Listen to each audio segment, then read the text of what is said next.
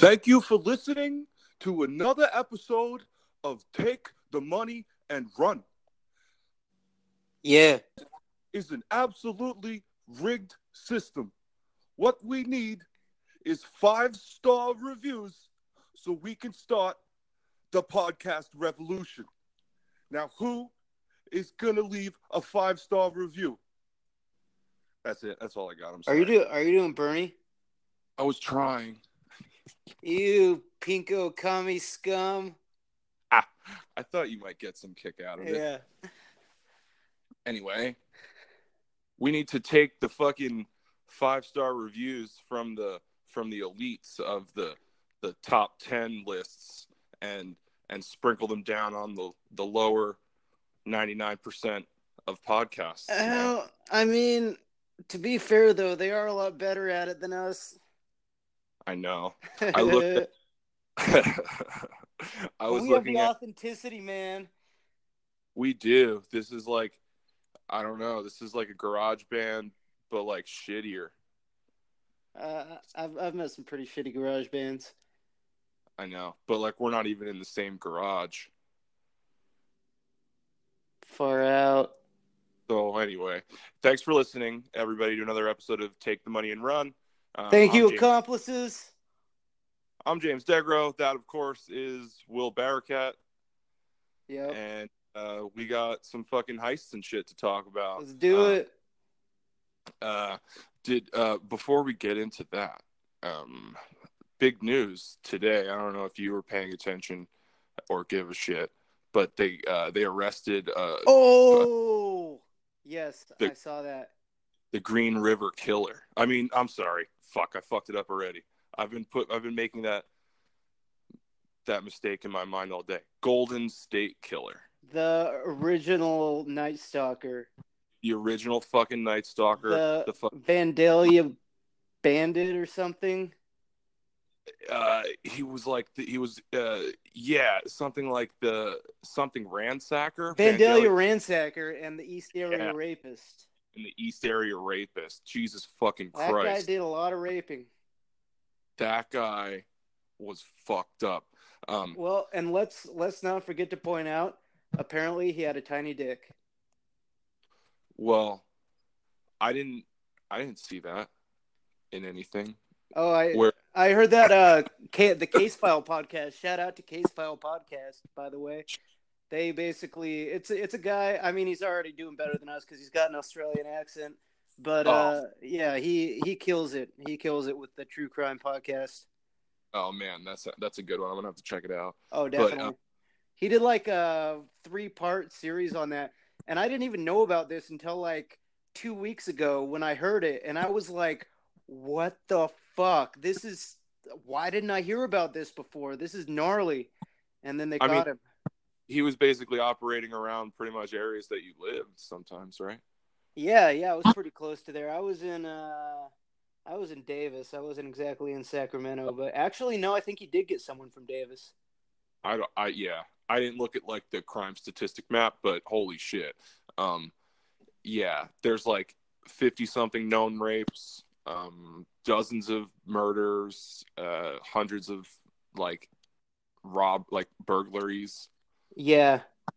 he would just like he he would keep calling rape victims after after all the like for years after he would like call them be like don't fucking tell anybody um but it, it turned out that he was an ex-cop so Yeah. he was he was a cop while he was doing this i don't know really crazy shit Well, he Uh, ended but- up getting fired because he like shoplifted a hammer dog repellent that I think he was gonna use in some of his burglaries. Yeah, got- exact He got Yeah. caught doing that. yeah that that's weird enough and then and then he got fired from the police force and i don't know what he did after that but but yeah so that's been that's been true crime boner today Yeah, yeah, good for them. I guess that's DNA evidence uh, and the hard work of some good cops and uh, DAs and such paying off. yeah man. That's that's really intense. Apparently like somehow they managed to get a tip or something. Um I heard one story where uh, like one of his daughters suspected that he was the person, so she like gave a DNA sample to try and get a match, and within some tip or something, like five or six days, they were basically outside this guy's house staking him out and like he they waited till he put out some garbage or something and then went and dug through it and like got got a DNA 100% match for like the East Area rapist DNA. So he's fucked. Oh yeah, I think he's already admitted to also being the Vandalia ransacker, which a lot of people suspected, but Oh, okay. As of this morning, I didn't think he, that was confirmed yet. that that This- could that could have just been uh, uh, scuttlebutt or whatever. But I mean, it's it's developing as we speak. yeah, That- crazy. That Bill Cosby's going away. oh, is he? Yeah, yeah, I saw that today on the on the scrolling news. Dang. Yeah, you got whatever, I guess it's a bad time to be a rapist. dude. I don't. Yeah, uh, uh, I was trying to think it. Uh, yeah, I I don't know if there was a be a rapist. Maybe. Um, I don't know. No, probably not. No, it's not. Take a big stance. Never. Okay. Never, never okay. This podcast is very officially anti-rape. anti-rape league. Um, so before we fucking get any more in fucking rape joke trouble, um, let's talk about the British Bank of the Middle East, specifically um, the uh, Beirut um, branch in Lebanon or Beirut, Lebanon. Um, so, uh, 1975, um, if you want to kind of start to set the stage, um, Lebanon's multi sectarian. Um, it's got Sunni Muslims, Shia Muslims, Christians. The largest sect of the Christians was this uh, church called the, the Maronite Christians. Um, they also had, uh, like, their, I guess you could call them their militant wing, was called the, the Phalange. Um, but uh, anyway, um, the Maronite Christians uh, had like a um, an influence over the elites in Beirut and shit in Lebanon, and um, the elites obviously have an influence on the government. So um, the Muslim minority was not super pumped about that, and um, with the creation of the state of Israel in 1948, 49, somewhere in there, 47. I don't know I think it Uh, was, it was somewhere in there. it's right in there. Uh, there was um exodus of Palestinians, so a lot of them ended up in Lebanon, and there was also another one, um, sometime in the '80s, I think, or no, I'm sorry, '60s. So bef- right before this, so um, the Muslim minority is starting to grow with, you know, this influx of Palestinians. Um, you know, there's always different kinds of like uh, what am I trying to say? Like refugees and stuff. Yeah, it was a, a huge demographic shift. So, um, uh, of course, with Palestinians um, comes the, the PLO, the, the Palestine Liberation Organization, which was led by uh, Yasser Arafat. That Mhm. Um, so uh, the PLO uh, definitely had influence over the incoming refugees and started to gain traction with like the the local Muslim population already, and um, the tensions between the two religious groups, uh, like had like started started to grow. Obviously, they not only were they religiously different, but they also like had strict uh, political differences as well.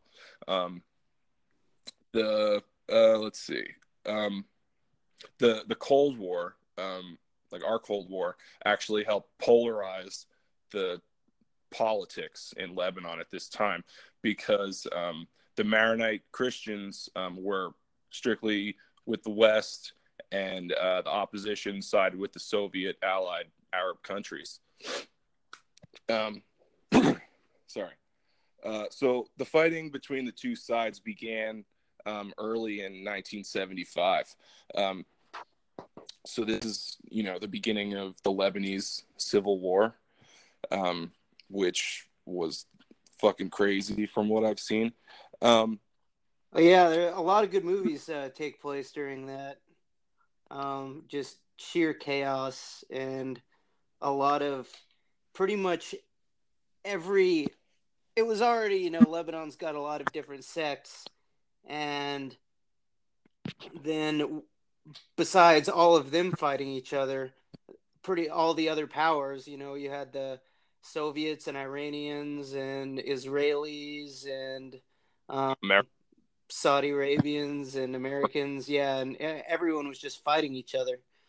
everybody. I mean, I was I was on the you know Lebanese Civil War wiki, and I mean just the contributors uh, slash belligerents, you know, were the the list was so long. Like it, it was so many different countries, different countries at different times. Uh, you know, I mean, I mean, there's there's some theories um, later that we'll talk about that like kind of bring in like, yeah, like who was actually on the ground at the time. Everyone. Everyone. well, and it's it's kind of similar to how Syria is today, but even even crazier. Well, I, there's there's probably a huge heist story coming out of Syria sometime soon. We'll have to find it. Maybe we should go to Syria and try and rob a bank. No, no, I don't think so. Come on, bro, yellow. Oh no, I'm good. All right. okay, so Hitting the bong. uh, earlier, but I just have like allergies going on now. Yeah. I don't know. If, I don't know if that is conveyed in my voice at all. Um, so okay, back to the fucking fighting.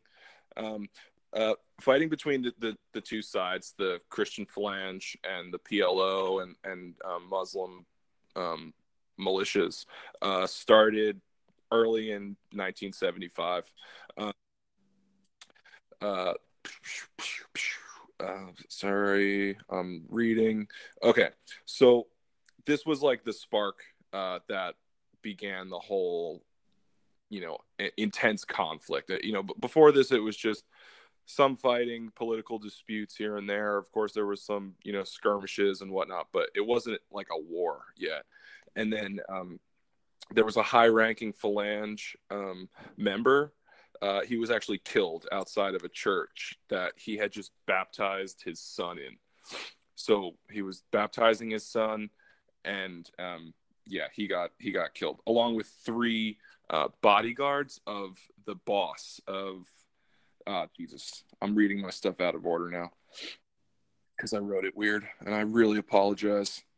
Um, so this began when a PLO uh, truck refused to obey like the phalange guards orders out front of the church in the street because they were directing traffic for security and stuff because there was really high ranking phalange members there the the boss of the whole maronite you know phalange group um, pierre Gemayel, um, he's there uh, and because he's there there's like a big uh, group of security guards and shit armed security. Um, so as the phalange guards out front are not letting this PLO truck by, the PLO is getting really pissed off and like a, a scuffle ensues. Not, not, not, nothing like, you know, armed or anything, but like, you know, the guys are kind of pushing and shoving and somehow the driver of the PLO truck gets shot and killed. Real. So, yeah. So, I, I there's so 1970s a Middle East civil war. Like it's really difficult to get clear information. So, a lot of this stuff is like, did 90 people die? Like, I, you don't know. Some, you know, but so so so the PLO truck got really pissed off and they fucking left because one of their dudes had just got shot and they thought this was just over. They thought it was one of the regular little skirmishes that had been popping up earlier in the spring. And um uh shit, again I fucked it up. So about an hour later at 10:30, um, two civilian cars roll up right when the congregation of the church is pretty much letting out from this baptism, and um, masked armed men jump out of the cars and just start shooting people. Um, they managed to kill the father of the baptized son, who was a phalange militant, and um, the high ranking phalange boss. His bodyguards shoot back, return fire, and um, three of them are killed in the ensuing, you know, firefight. Um, so those guys get away, um, and this fucking lights up the whole city. Like everybody's freaked out now. Um, the the phalange Christians are setting up roadblocks, and the PLO and the Muslims are setting up, you know, other roadblocks. Everybody's checking IDs, trying to find, you know, who these people were, get information. It's a fucking shitstorm. so, um, after they set up the roadblocks and all this stuff, uh, a bus carrying some PLO backed militants and Lebanese sympathizers, including women and children and shit. Um, they were traveling through uh, Beirut, and um, you know, there's narrow streets, there's back alleys that they have to go through. There's there's some madness already going on. So you know, some of the roads are kind of blocked, um, but uh, they're actually passing by the same church that the shooting happened at earlier, and um, Bashir. Uh, but okay, so Bashir Gemayel, um, which is Pierre's son, the leader of the entire phalange. Um, he's leading a squad of uh, phalangist militiamen, um, and they promptly open fire on the bus, uh, killing 27, wounding 19. Um, driver included. It's fucking bloodbath. so this this is essentially what people mark as the beginning of the Lebanese civil war, and it's fucking crazy. Um, in just in the first year of fighting, over eighty thousand people die. Um, a hundred thousand, uh, uh, hundred and fifty thousand total um, before it's you know confirmed ended in 1991. Um, there was a an agreement signed sometime in 1989 um, that sort of you know kind of laid things out, put a different person in charge, and um, that guy was promptly assassinated like 17 days later. So that'll happen. Yeah, so car bomb and you're you're gone. So um so yeah, that's that shit was fucking crazy. I mean, the this is this happened uh the, the actual heist itself happened in 1976 in January. So this is just fucking going off. This is in the middle of, you know, chaos like battles raging in the streets. You know what I mean? yeah, that sounds sounds intense. Yep. So, um, literally the next bullet point, um, I got tired of writing about fucking horrible Civil War deaths and stuff. So I wrote, fuck this, let's do shit. Um, so the setting is uh, the British Bank of the Middle East um, in Beirut. Lebanon, January 20th, 1976. Um, this bank is uh, big stone, you know, old school architecture. Wouldn't look out of place in any, you know, modern financial district kind of thing. Um, it's on. Uh, I'm not going to try and pronounce the actual, you know, Lebanese name, but it's it's translated as Bank Street, and um, it's at the heart of the, you know, previously couple weeks ago, uh, bustling financial district in Beirut. Um, the bank is kind of somewhat still open. Uh, if if I, I, don't know how, um, I believe there's power in the city, um, but there's still you know some transactions. I guess I guess if you have enough fucking money, you know you can say, I want I want my money or my you know my safety deposit box or whatever. Yeah. Um, so uh, this bank street runs pretty much right down the middle of uh, the Green Line, um, which is like a uh, a standoff no man's zone, you know, that runs down the city of Beirut. Oh yeah. So um, it divides the. Let's see if I have this right.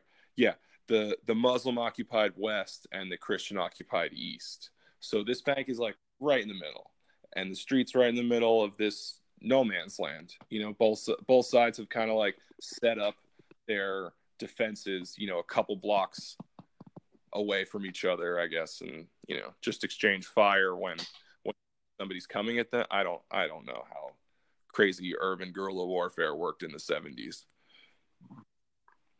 There was um now that I just said that, I, I remember I didn't write it down. There was this crazy thing that happened. It was called like the Battle of the Hotels um, in Beirut, and this is early on in the Civil War. This has nothing to do with the fucking heist. It was just crazy. Um, so they were occupying entire like skyscraper hotels and the way that they would take them back from each other was to literally have to go floor by floor room by room and just clear out you know the opposition forces. And they would fight from hotel to hotel. They would fight within the hotels. The shit lasted for fucking months. Like uh, it, oh man. There's the there's a youtube video about battle oh, fucking crazy. I'm gonna have to check that out. That sounds interesting. it was yeah i got i got goosebumps and my, my voice is all fucking tight because i'm all jacked up with adrenaline. Just thinking about it. Um so all right so uh in the middle of the night on january 20th um two man operated uh portable israeli Soltam 60 millimeter mortars begin to hit both sides of the warring factions from within the green line um, barrages of fucking mortars, uh, just you know, hitting hitting their positions from the middle. And what it does is basically think that the other side is shelling them, and the other side thinks the other side is shelling them, but really they're both getting shelled on from the middle. Classic, uh, classic Jewish tricks. Dude, it's it's crazy. Um, this cause this causes both sides to you know think that they're being attacked, which technically they are, and uh, uh, like they have a big distracting, you know, firefight slash taking cover from fucking mortars. Um, as this is happening, uh, under the cover of mortar fire, a squad of eight soldiers assaulted the front of the bank.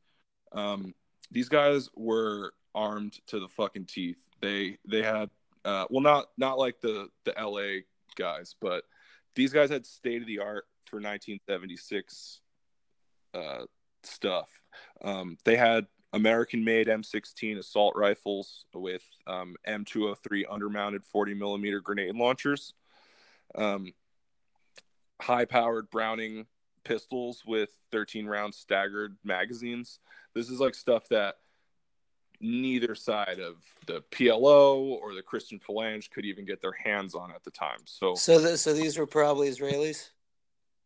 uh, so so I'll say now, just because it'll make it easier for me to tell the story, but it, it nobody knows. Nobody's ever been nobody's ever been caught. None of this money has ever been found. It's it's intense. It's it's on every list of like top five biggest bank robberies. You know, top twenty craziest heists. Um, I'm pretty sure. I don't know if it still is, but it was listed in the Guinness Book of World Records as the world's largest bank heist. Really? Yeah. Um, but uh, so anyway, nobody's ever been caught. Nobody knows who done it. Not nobody, you know, has ever found money or yeah. Um, crazy. So okay. Uh, these guys were dressed in like unmarked military fatigues, didn't show any, you know, country, any rank, insignia, nothing. Um, so they started by uh, firing their 40 millimeter grenade launchers into the bank um, and the fucking shit just shredded the interior of the bank. It said that there were you know like wires and pipes you know swinging from the ceilings um, you know pieces of big fancy marble and stuff uh, cracking off the walls. There was like fire. There's a crazy picture of, of the facade of the bank I, I guess you know after this happened or just during the Civil War at some point, but it's just riddled with bullet bullet holes, and it still says British Bank of the Middle East, I think. But like all the windows have like um, you could tell that there was like a huge fire inside. So they, they just shred up the entire inside of this bank and whoever's inside. It never says if they kill anyone. All the articles I've read, it never says like if these guys kill anybody, but they're firing mortar barrages, so I don't think they really care. Huh. It it's like it's yeah. Well, well, once I get through what what happened, um, uh, I pretty much have a blank page that just says theories with a couple little notes on it, so we can really get into what we think happened. All right. But yeah, let's just get through it. And so, because it's kind of funny because like most most heists, I don't know why there's like dumbassery afoot at all times. but these guys were pros. They were pretty pros, but they were pretty professional. But there there's always dumbassery afoot, man. Yeah. So, um, so yeah, they shredded the inside of this bank, you know, the front lobby and everything. Um, they quickly took and secured the bank. You know, phase one accomplished. Um, now on to phase two, which is of course the vault. Um, the vault door was multiple inches of just solid fucking steel. It was secured into the wall with like internal interlocking bars. Um, there's no way that you know you you're they're going through it. Even they don't have, um, you know, weapons that can you know bust through it. So um, so they're not going to go through the vault door, but they're going to go through the wall, which is connected. the The bank is connected directly to a church, so they're going to go in through this church and blow a wall through the vault wall. You know, does that make sense? Yeah, That makes sense. and um, so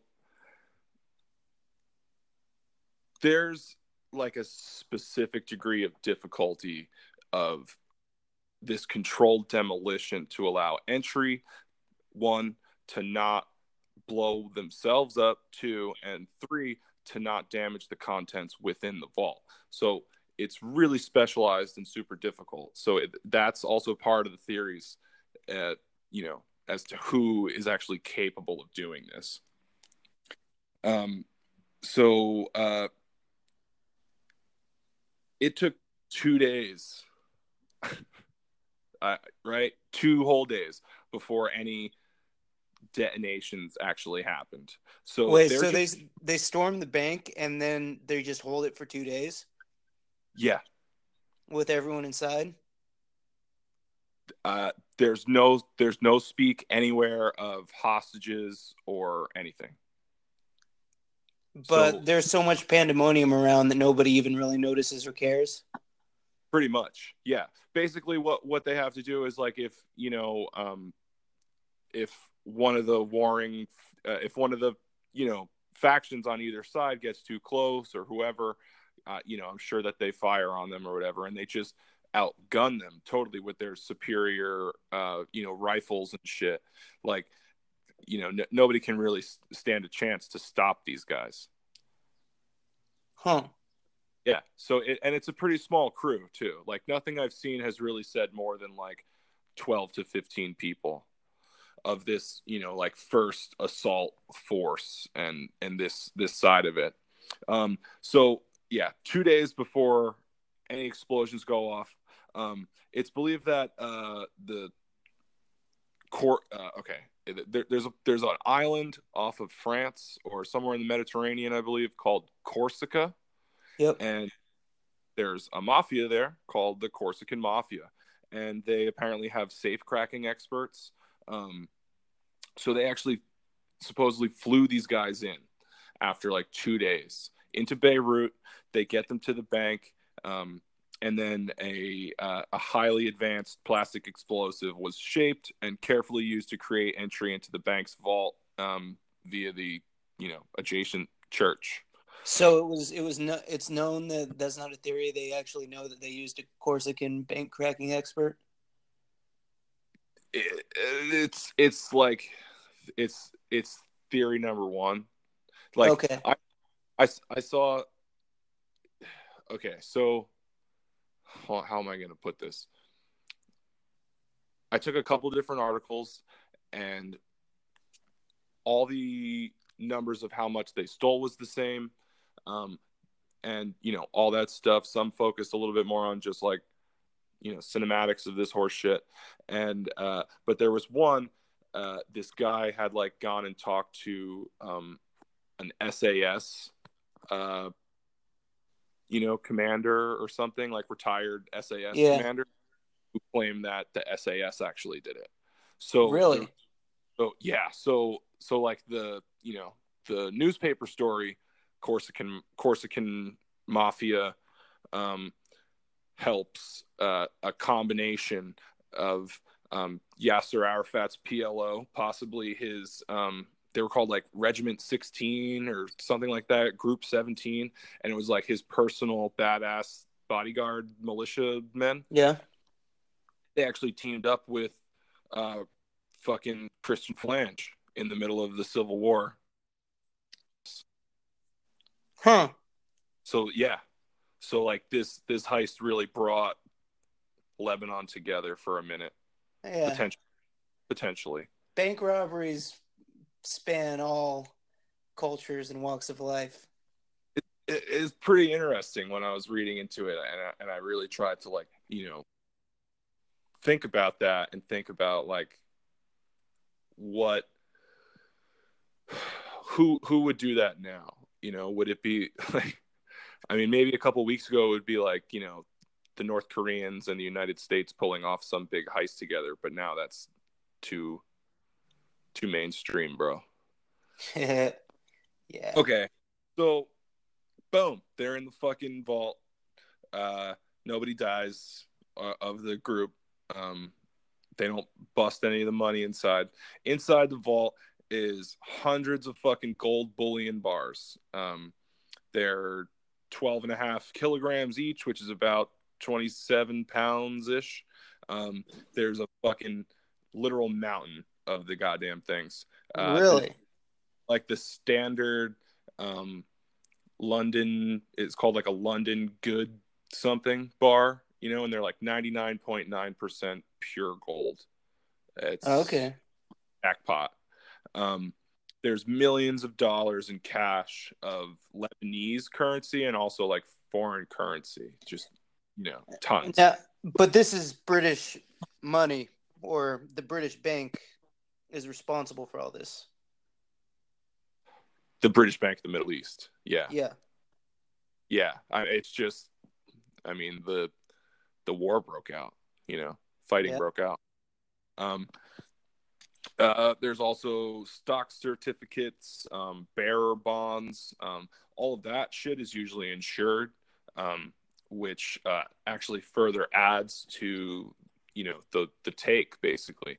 Um, what they can do with that is uh, in heat actually. I, I saw this first. You go and you take the fucking certificates or bonds or whatever and you go back to the shady businessman and you say hey like i want to sell you this back. You're already getting the insurance money for it. How about you pay me two-thirds of the actual value? And you know everybody's hunky-dory. So that was pretty much the plan for that. So overall um, they you know looted all the individual safety deposit boxes. They got jewelry rare coins you know gold gold plated fucking handguns who knows? Um, uh, in today's uh, us dollar current exchange rate it estimated about 210 million. Whoa. yeah it's it's big. And if you add in all the sales of the stock um, stocks and bonds it it could be several multiplications higher than that Really? Uh, yeah it, it this this is for being like the biggest bank robbery in all time or whatever that it there's nothing on this in terms of like people get it or any follow-up um and they pulled it off too. They got away with it. they totally pulled it off they were fucking they i mean I, i'm picturing like half the guys you know loading half the guys sitting around smoking lebanese cigarettes and polishing their fucking m16s you know like because it took them another two days possibly longer to load this shit out of the vault and onto four fucking trucks. That's how much there physically was. Really? What kind Four of trucks trucks. were they? Were they like semis or? I don't know. It it did not say. It didn't say, but the the, the Corsicans took um, roughly a third value of the loot in one in one truck. Um, they took it to Beirut Airport where they had a charter DC three already waiting for them, and they just fucking loaded it and they disappeared back to Corsica and yeah, off into the sunset. That's what Um, I'm talking about. after the after uh uh they figured out that or after the bank robbers figured out that um the Corsicans had made it out safely, they took their fucking three trucks to um to the Beirut airport and uh, loaded it onto another plane. That plane headed straight to fucking Geneva, Switzerland, which basically means you're never going to see that again, and it's going to be totally legal once it lands. I, I guess it's crazy. Outstanding. Yep. You just disappear into Switzerland. Nobody saw nothing. That's it. So that's it. That that's that's the heist. It it, it the, the first article I read, um, I it's saying it said like the bank robbery that lasted almost a week, and I was like, holy shit, I got to hear about that. And I can dig it. yeah, I, I just had to, and then I just started to go deeper into the Lebanese Civil War and all this stuff. I mean, if you really want to get down about civilization, look into it. Look into it. Um, but yeah, so so the different theories about who actually did this. The first one, obviously, is like the main suspect is like the Yasser Arafat and the PLO, um, kind of mastermind this and teamed up with the I almost called them Corsican Christians, the the Christian Phalange, the um, Maronites, um, to to get this done. And once they got there, they kind of realized like shit, we don't actually have means to get through this door into the vault. What are we gonna do? Well, somebody had some connections with Corsican mafia members, and um, yeah, they pulled it off that way. Um, but the really interesting one is this guy wrote that he uh, he had a conversation with a retired British SAS. Um, for everybody that's listening, that's kind of like what is that like the forces? Yeah, that's uh, British Special Forces, Special Air Services, I think it's called. Oh, okay, cool. Um, is is it like very specific, like the Navy, or is it all encompassing like our SOF? Uh, yeah, I, I, I mean it's it's basically like one of the branches, Special Forces, so like Navy SEALs kind of thing. Okay, so like a retired one of those guys talks to this guy and, and he says like, "What's the biggest bank robbery of all time?" And the guy goes through like, you know, there's um, at the time there was recently like a big um, robbery in Northern Ireland. Ireland. There's um, the there's a famous Brink's-Mat robbery at London Heathrow, uh, Heathrow Airport. Um, a couple others, and the guy's like, "Nope, none of those. It's the British Bank of the Middle East." and it you know we did it like and just gives him this whole detailed thing.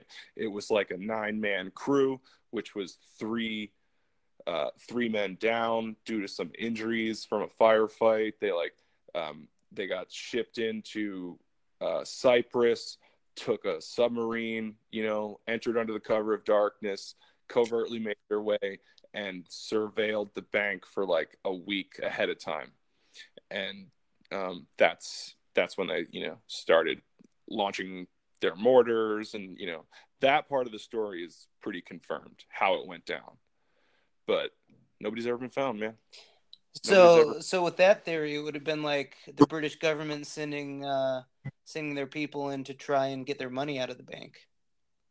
what they were trying what what the guy said that they were trying to get was a lot of the times these banks and like their um their safety deposit boxes have like a, a strict confidentiality you know kind of thing so Gotcha.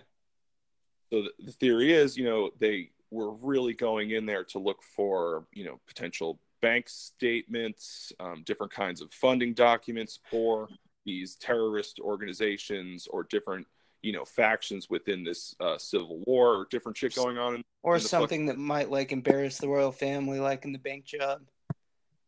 Is that is that what happens in the bank job yeah, yeah, they were. Uh, they they decided to look the other way on the bank robbery in exchange for this very damning and or damning photographs of the uh, princess. I think it was doing some things she not should not have been doing, very unprincessly things. Was it the prime minister fucking the pig from Black Mirror? Oh, that was amazing. Oh my fuck! I think that was my all-time favorite episode of anything ever. That show's so good. I haven't Uh, watched too much the recent seasons, but but that one, yeah. It's it's hit or miss for me, but yeah, that one that one made it all worthwhile. so so yeah, that's one of the biggest fucking bank robberies of all time, and it happened in the middle of a war zone. I like it. Yeah. Um, my notes trail off, so I don't know how my follow through is right now, but uh, yeah, nobody got arrested. Uh, uh, accomplices, so that's good. Yeah, that's that's what I like to hear. I like to hear more bank robberies with a happy ending like that. and uh yeah so uh if you like that story um then uh definitely uh express your like on instagram or twitter and follow us at uh take the money pod um also you can give us five stars which would be really cool we haven't got we haven't gotten one yet so uh Uh, I I honestly don't know how to do that. That's why we haven't gotten one. Too. what do you what do you mean I can't figure out how to give a review on uh on my my podcast listening thing. oh so you can't even figure out how to like review our own podcast Yeah, I might be retarded, but That's brutal. yeah. Oh man. so yeah, so if we ever uh, like ran for political office, we'd probably get zero votes because we couldn't even fucking figure out how to vote for ourselves. Um, Yep. we need your support. So go and give us give us a review and a rating. Uh, slide into my fucking DMs on Instagram. That would be cool. Tell me if you listen to the show, um, or tell me if you don't listen to the show. That would be great. Uh, uh, yeah, I don't know. Um, what what the fuck else can I really say? I don't know. I think that was good bank robbery. I like it. I'm gonna go Yeah. look up. You said it was the hotel battles, Uh, yeah, it was like a battle battle of the hotels. I think. battle of the hotels. I'll check that out. Yeah, that was that was crazy. But yeah, I'll I'll post uh, a couple pictures on Instagram pretty soon. And um, hey, everybody, thanks for thanks for listening to Take the Money and Run, um, the heist of your fucking ears and your time. I think Will might have said that last time. I thought it was a fucking great line. Yep, Uh, we're we're stealing your time. Can't get it back. We got it. If you listen this far, we fucking got it. You can't take it. Yep. Now listen listen next week. Tune in next week. The same bad time, same bad channel. We'll steal some more of your time with another amazing heist. Word, dude. All right. Thursday it is. Hell yeah. See you.